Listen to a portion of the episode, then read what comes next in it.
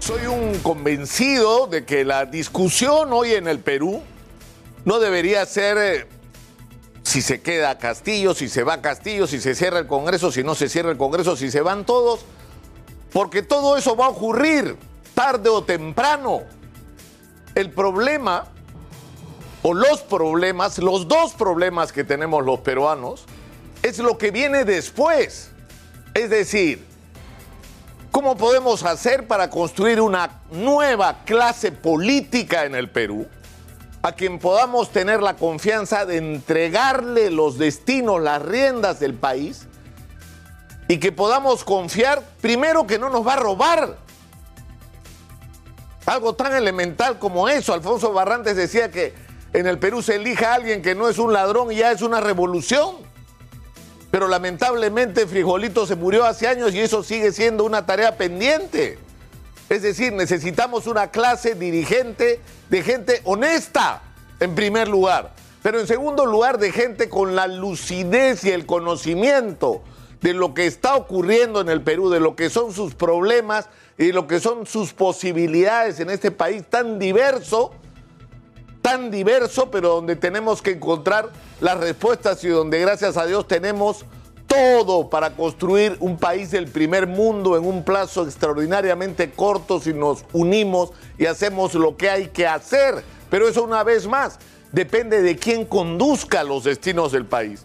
Y por eso la primera tarea es construir una nueva clase dirigente y arrimar con Caterpillar a todos estos políticos corruptos e ineficientes que se andan acuchillando entre ellos no porque sean los buenos de la película, sino porque simplemente quieren ellos repartirse la torta. Pero ese es el primer problema. El segundo problema es cómo salimos de este clima asfixiante y tóxico de polarización, incluso de odio que hay entre los peruanos. Y acá hay una enorme responsabilidad del papel que han cumplido los medios de comunicación. ¿Por qué pierde las elecciones, por ejemplo, Keiko Fujimori?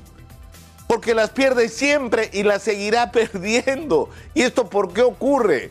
Porque evidentemente el gobierno de Alberto Fujimori, su padre, porque ella personalmente tiene pocos méritos que exhibir, excepto ser la hija de Fujimori y pretender reivindicar lo que fue este gobierno, tuvo aciertos y tuvo desaciertos.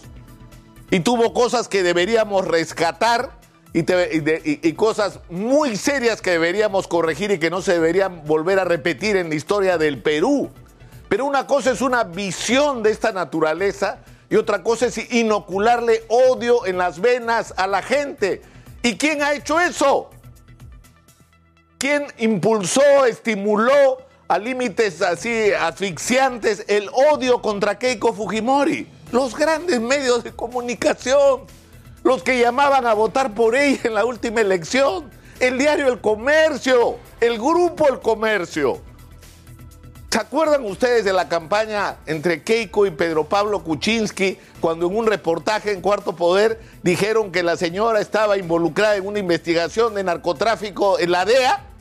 ¿Ya cuántos años han pasado desde que denunciaron eso? ¿Seis? ¿Y dónde está la conclusión de esa investigación? ¿Era verdad o era mentira? Porque no, esto no es una broma.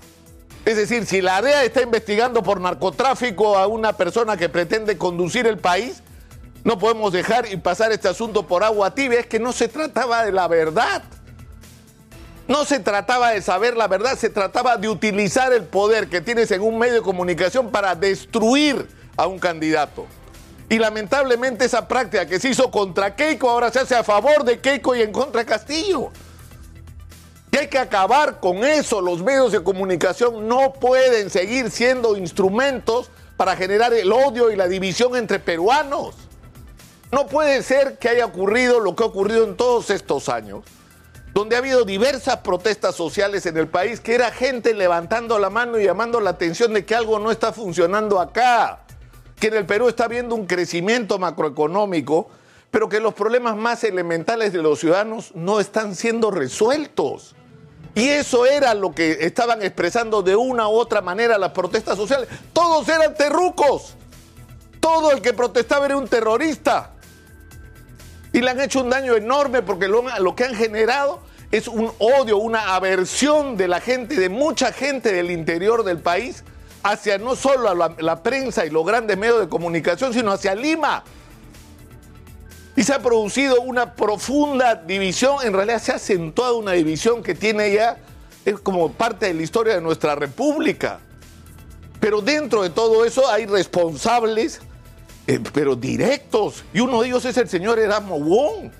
O sea, ¿cómo es posible que se permita que en el Perú haya un medio de comunicación? O sea, como el señor Erasmo Wong tiene plata, mete la mano a la billetera y construye un medio de comunicación donde usted puede insultar donde usted puede mentir, donde usted puede inventar noticias falsas, donde usted puede agraviar, donde usted puede acusar sin pruebas a quien le dé la gana de cualquier cosa y no pasa nada. No pasa nada. Es decir, el señor Erasmo Wong ha construido un imperio del odio y la división entre los peruanos.